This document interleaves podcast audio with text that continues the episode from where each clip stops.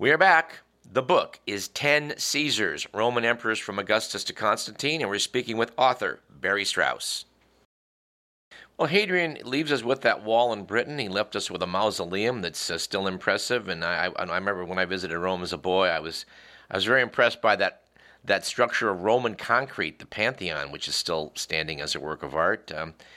He had no heir, maybe in part because he was gay, but he again manages to pick a worthy successor, Antonius Pius, who in turn chooses another good emperor, which you wrote about in a chapter about, Marcus Aurelius. Hadrian actually wanted to be succeeded by Marcus Aurelius, but he was too young. And so he chose Antoninus Pius as a stopgap, never imagining that Antoninus would rule for over 20 years.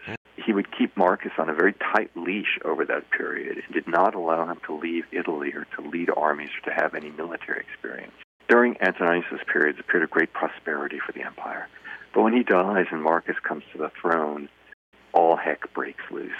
There are barbarians in the west, Germanic tribes along the Danube who invade and get as far as northern Italy. Meanwhile, in the east, the Parthians attack the Roman frontiers as well. And so although Marcus Aurelius wanted to be what we would call today a domestic president, he spends most of his time as emperor on the frontiers, fighting himself or sending others to fight on the frontier. He also has to deal with a civil war, which fortunately for him is nipped in the bud when somebody assassinates the general who was leading the civil war. By the way, Marcus Aurelius' own wife was working hand in glove with the rebel because her husband was sick. She thought he was going to die, and she thought this was the only way to protect her children. It was not good for her when that came out afterwards. So Marcus Aurelius, today a beloved Roman emperor, possibly the only Roman emperor who is a truly good human being.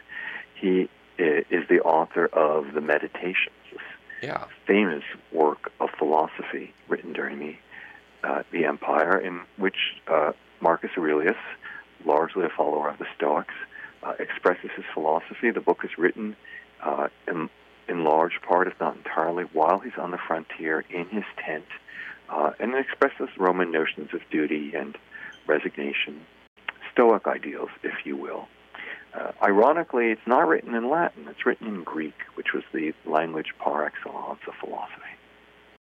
It is Marcus Aurelius who breaks with the tradition of picking a worthy successor. He decides to go with his son, Commodus, a story familiar with those who saw the movie Gladiator. Things go south in Rome after that. Commodus gets murdered by a conspiracy. Civil war erupts for 4 years. And in the year 197... Rome finally gets another emperor who earns a chapter in your book, Septimius Severus. He's not a name very familiar to people compared to the ones we've just been discussing. What can we say about Septimius Severus?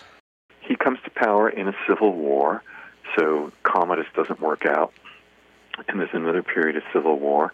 He was a general on the Danube and marches on Rome, and after it's a rather bloody civil war, even more so than the one that brought Vespasian to power.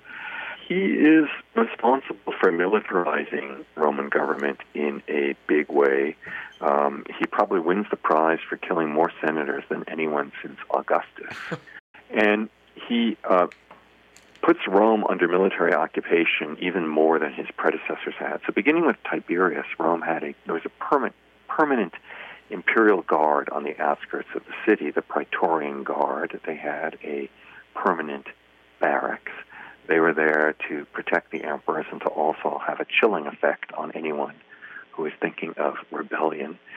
They all come from Italy. The Roman army now, by this period, very few Italians are serving in the Roman army anymore. The Roman army is mainly made up of men from the frontiers, particularly the Danube regions and the Balkan regions of the empire.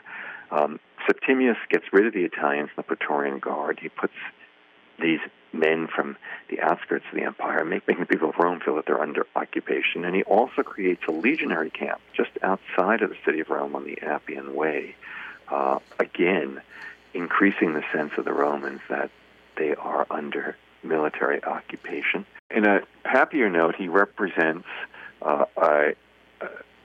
in one of the things about the empire that's one of the secrets of success is that Rome has a relatively open elite. I mentioned that Trajan came from Spain, Hadrian's family came from Spain. Septimius Severus' family comes from North Africa, from what is today Libya. We know that some of his ancestors were Italians who emigrated there, but we're not sure about his other ancestors, and there's some reason to think that they included people today who we'd call people of color, people from North Africa, maybe Berbers. It's not absolutely clear. The evidence is back and forth. What is certain is that he marries a woman from Syria, and not just any woman from Syria. He marries a woman from a local priestly family, so worshiping a god that was very foreign to Roman religion. And the dynasty he creates is one that's partly from North Africa, though perhaps of Italian descent, and partly from Syria. This is a big change in the government of Rome. If you think of the days when the Roman Republic was governed by a local nobility, and it very much reflects what's happening around the Roman Empire as the elites of the empire, more and more of them, are given Roman citizenship. Finally, under Septimius' son, Caracalla, every free man in the Roman Empire becomes a Roman citizen. So this is really a remarkable moment. I think the ancients thought it's less remarkable than we do because they saw it as partly a matter of being able to tax them better by making them Roman citizens, and partly because they found other ways to mark class difference within the empire. But for us, in a modern country with mass democratic citizenship, it really is a remarkable predecessor that the Romans should have done this. Septimius, I should also say, his family is a sterling example of the soap operatic quality of the Roman ruling class. On his deathbed, he has two sons, and on his deathbed he says to his sons, "Pay the soldiers, get along with each other, and don't worry about anyone else." They do pay the soldiers, but they don't get along with each other. They're supposed to be co-emperors, but the older son has his younger brother murdered in the arms of their mother. It doesn't get any more grotesque than that. On the other hand, the mother, whose name is Julia Domna, has extraordinary powers, and she is one of her son's chief advisors and one of his chief ministers, which is something that really no Roman woman had ever, a power that no Roman woman had ever exercised before. They exercised power behind the scenes, but so openly, well, that was something new. Yeah, you're describing some powerful women. You note in the book that they sort of took over for a while, and in the wake of Caracalla, evidently one of them, I guess it's Domna, convinced the army that her grandson was the love child of the murdered Emperor Caracalla, and this crazy Syrian mystic, who we call Elagabalus, becomes one of the weirdest rulers ever. He's not worth a lot of time, but can you tell us just a little bit about this strange episode? The sources claim that everything outrageous and scandalous that they could claim about Elagabalus. They claim that he brought the worship of a Syrian god to Rome, who was worshipped in processions that were somewhat a cross between Hare Krishna and S&M parties, and also that he himself had a wild sex life. He was married to a Vestal Virgin. Then he was married to a man, and then there were other marriages as well. Scholars have subjected a lot of this to skepticism, and the figure that emerges nowadays is a little bit more conventional than the juicy stories that we sometimes get about this guy. In any case, he didn't last very long. He is assassinated. His mother is definitely the power behind the throne while he is emperor. And he is replaced by another member of his extended family, Alexander Severus, who is a boy emperor, rules for a while also with a very powerful mother, and he is ultimately assassinated. And his death in 235 AD opens a period of disaster and anarchy, 50 years roughly, in which the empire totters and looks at some point as if it's going to fall. There are invasions east and west. There's a new dynasty ruling Iran, the Sassanids, who are much more formidable and dangerous than the Parthians. There are a series of very serious Germanic invasions in the west. The Germans also have reorganized, gotten their act together. They've learned from the Romans over the centuries discipline and order. And they take what had originally been 50 tribes and reorganize them into a small group of tribes that are much more formidable and dangerous. On top of that, there are epidemics, there's runaway inflation, and there's huge political instability over this period as well, leading to a series of revolving door emperors. At one point, the emperor is defeated in battle by the Iranians, by the Sassanids. He is captured and dies in captivity. Amazing.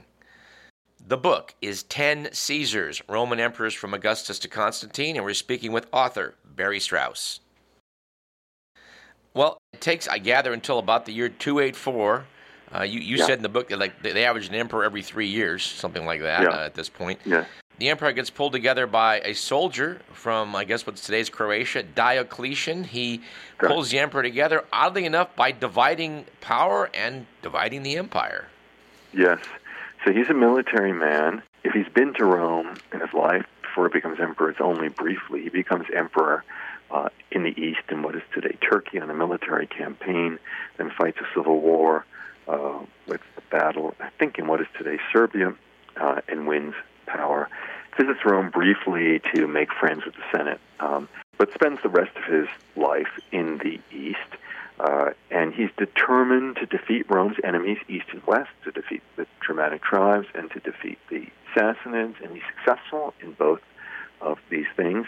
And then he wants to reorganize the empire to make sure that the disasters Rome has happened will never happen again. So he comes up with a new tax structure that's much more onerous. He may or may not expand the military, that's not clear, but he definitely divides it into smaller units with more emphasis on cavalry. And probably most memorably, he divides the government of the empire. Instead of there being one emperor, he has two emperors and two co-emperors, because he says Rome's problems are too widespread, too far-flung, too complicated for any one person to rule. Now, mind you, he insisted that he was still numero uno, and in the end, he would make the final decisions. But he had this new power structure. Behind the scenes, he tries to arrange things so that his son-in-law will be his successor. That doesn't work out, but that is his plan.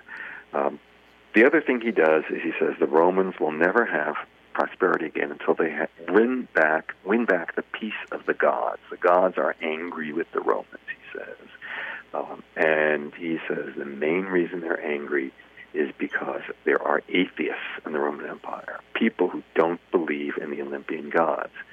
Now, one group of atheists, the Jews, were considered what might be called licensed atheists. Because they were a traditional group, the Romans were willing to accept them. They would not accept the Christians as easily, though, because they saw the Christians as novelty. They don't have tradition behind them. And so Diocletian begins the great persecution of Christianity, which does cause many Christians to recant their faith, and it does lead to martyrs. It leads to the destruction of churches and Bibles. But in the end, it is a failure. In the end, the Christian community holds strong, and Diocletian is forced to admit defeat. He is the first and only emperor to step down from office and to go into retirement. He's built himself a retirement fortress on what is today the coast of Croatia in Split. If you ever have a chance to visit him, if you have. I did. It's wonderful. It's really fantastic. Yeah. It's also where he puts his mausoleum. Interestingly, he doesn't see Rome as the capital anymore, and that's actually correct. Rome it's the sentimental capital, but it's no longer the effective capital of the empire. And Diocletian's plans to divide the empire, to leave it to his son-in-law, they all fall apart. And after yet another civil war, he's replaced by a man who wins his way to control the entire empire as the one emperor again, and also which would have made Diocletian roll in his grave. He's probably dead, though he might be alive at this point still. We're not really sure. The new emperor is a Christian, the opposite of what Diocletian had in mind. He is, of course, Constantine, and he proclaims toleration of Christianity in the western part of the empire, toleration of all religions in the western part of the empire, when he conquers Rome in 312, one of the most decisive battles in history, the Battle of the Milvian Bridge. He then goes on in 324 to add the eastern part of the empire to his portfolio as well. There he's not as tolerant to pagans as he was in the West. He doesn't make Christianity the official religion of the empire, but he promotes it, fosters it, spreads it, patronizes it, and by the time Constantine is done, the empire is well on its way to becoming a Christian empire. He also creates a dynasty, so he has sons to succeed him, to continue the family's tradition, the family's power, the family's Christianity. He brands what the Romans called Syria Palestina, Palestine, if you will. He brands it as the Holy Land. He sends his mother, St. Helena, to find, to trace where Jesus walked and to find relics of the Holy Land, what becomes the Holy Land. And momentously, he creates a new capital for Rome to share power with the West. It's on the site of the old Greek city of Byzantium. He renames it Constantine City, Constantinopolis, Constantinople. It eventually comes to be thought of as a new Rome. It's not clear that Constantine himself is thinking of it as a new Rome. And it's a Christian city. There's still some pagan there, but it is, unlike Rome, it is a largely Christian city. And Constantine himself never ruled from Rome. When he was ruling the Western Empire, he ruled it primarily from the city of Trier in Germany, where he had grown up. And many of the later emperors ruled Italy from Milan or from Ravenna, rarely, if ever, from Rome, while in the east, the empire is ruled from Constantine's great new city, Constantinople, the real new city of destiny. Well, the Roman Empire did decline and fall, although it did survive on in a Greek version in Byzantium, yes, Constantinople, for another, really, 1,000 years. I do want to ask you, people know that what goes up must come down. They look at what may happen to America one day. What things do you think we must look at as the most important to avoid to escape the downfall that Rome had? I note that when I say that, incompetent leadership is a topic much discussed in contemporary America. I'll point to a couple of other things. First of all, in order to survive, you have to be flexible and be willing to change. So I think one of the things that's so impressive about the Romans is that while maintaining some of their core values, they were willing to make enormous amounts of change. For instance, the ruling class had very little in common. In the later empire, the ruling class had very little in common with the ruling class of the early empire. Italians have very little to do with the Roman government, which is an enormous change. They were flexible, and they were willing to open themselves to newcomers and to outsiders. So I think that's one thing that's important, while, of course, maintaining Latin and maintaining Roman law and many fundamental Roman values. A second thing, and this is something where I think the Romans were not successful, is it's very important not to get complacent. I think what happened to the Romans in terms of their collapse in the West is they were spending a lot of money on the military, and they were convinced that they were capable of meeting any threat that would face them. They underestimated the changes among the Germans and the degree to which their longtime enemies had recouped, had reorganized. They were much more of a threat to the Roman Empire by the 5th century B.C. than they had been, say, in the 1st century A.D. And if the Romans had wanted to defeat the Germans, I think they would have had to make an enormous effort. I think they would have had to pay many more taxes, and many more men would have had to be in military service. So I guess the lessons for us Americans is, first of all, make change your friend. Change is going to happen, and new people are going to happen, but you need to embrace them while maintaining the core of what's good about society. But also, don't be complacent about what's out there over the frontiers, and don't think just because, well, it looks like we're so strong at home that we can never be defeated. In fact, as you said, everything declines. Anyone can be defeated. And I think as Americans, we need to be very attentive to challenges from abroad and to think about the smart and most effective ways of dealing with them. I do want to ask you before we close today, as we're getting near the end, to review what ways we might still think of ourselves as the Roman Empire reborn. What would you pick if we were asked to choose things? Well, like the Romans, we try to follow a rule of law. We are a very large society. I mean, the Romans have this mass citizenship, and we have mass citizenship as well. The Romans were openly an empire. Empire is a dirty word nowadays, and we wouldn't use it. But it remains a fact that Americans conquered the continent. They took it from its previous inhabitants. America has spread its power around the world. So we see ourselves as a global power. The Romans had a very active notion of peace. The Romans did not believe that peace just happens. The Romans believed that you could only have peace actively winning it and maintaining it, the famous Pax Romana. I think we as Americans basically believe the same thing, that we don't always admit it, that in order for the world to be at peace, we had to win that peace, and we have to maintain that peace. It's not going to happen if we just kick back. So in that sense, we're Romans as well. It's also the case that the founders of the United States were looking more to the Roman Republic than to the Roman Empire for their models. So they saw the Republic as a mixed regime, as a free society, not a monarchy, a republic, government by the people. But they didn't see it as a democracy.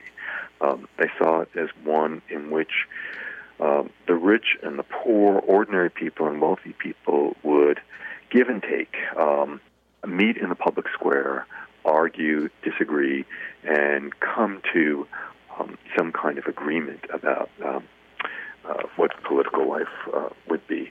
So in that sense, we're not like the Roman Empire. Yes. We're more like the Roman Republic. Yes. Some other ways, good and bad. So good, the United States is still fundamentally a Christian country. Of course, we have no established religion, and there's no requirement for anyone to be Christian, but it's largely a Christian culture that's really left its stamp on the U.S., and Christianity comes from the Roman Empire. Yeah. It's changed, but that is where it originates. Sometimes my students have a lot of trouble wrapping their mind around that. I sometimes say to them, what's the most popular book today that was written during the Roman Empire? And they almost never say the New Testament, because they don't really think of the New Testament as coming from the Roman Empire, but it does. So another thing about the Romans, bread and circuses. They're that part of the empire, which I'm afraid is part of our culture today. It's all too easy for us to entertain ourselves to death, as a book a while back called itself, or amuse ourselves to death, I think the book was called. We are like the Romans in that sense as well. We like spectacles. We don't kill our gladiators anymore. We let them live, but we sure do like having them get roughed up. That's another way in which we're like the Romans. I've heard it argued that Constantine is the third most important figure in the history of Christianity after Jesus himself and St. Paul. You could certainly make that case. Certainly in ancient Christianity, that's true. Well, final question that I have for you, which is probably a little unfair, but you have written about 10 Caesars, right. And there's so many remarkable stories, remarkable individuals. Do you have a favorite? Is there a choice among them that you think is the most remarkable, the most singular individual? Or I guess the question is, who's your favorite? In many ways, it's hard to beat Augustus because he was just so clever, so Machiavellian, so bad, and yet also so good because he establishes this peace. Also, it's very hard to beat the founder, because the founder is the person with vision. Hadrian is awfully interesting because he's such a combination of light and darkness, of sunshine and shadow, and because he also has a very grand vision. So those are two of my favorites, and it's hard not to be immensely impressed by Constantine because of what he does. As a sentimental favorite, well, Marcus Aurelius and the Meditations. He's not as good an emperor as he is a philosopher, but it's a wonderful book. Well, the book is 10 Caesars, Roman Emperors from Augustus to Constantine. I do want to note for our listeners, we've scarcely scratched the surface of so many tales of ancient Rome, and I hope that all of our dear listeners will go out and secure a copy to learn more. We think they should learn more. And before you go, I want you to plug your podcasts, which I know are out there, and I'm sure many listeners are going to want to go to hear more there. I have a podcast I'm very excited about. I started it less than a year ago. It's called Antiquitas, Leaders and Legends of the Ancient World. And in the first season, I talk about 8 great ancient leaders, from the mythical Achilles and Helen of Troy down to Julius Caesar. In the second season, a shorter season, I talked about the assassination of Julius Caesar and its consequences. And I'm about to start recording a third season on great ancient battles. The podcast Antiquitas, it's available on iTunes and all major platforms. It's been very popular. I've gotten wonderful feedback on it, and I encourage you all to listen to it. And I do note as we close that we are recording this in July, named after Julius Caesar. And, of course, next month, Augustus took a look at that and said, I want a month, too. And that's why August is named after him. Yes. Barry Strauss, I want to thank you so much for speaking with us. You're welcome. My pleasure. Thanks so much for having me.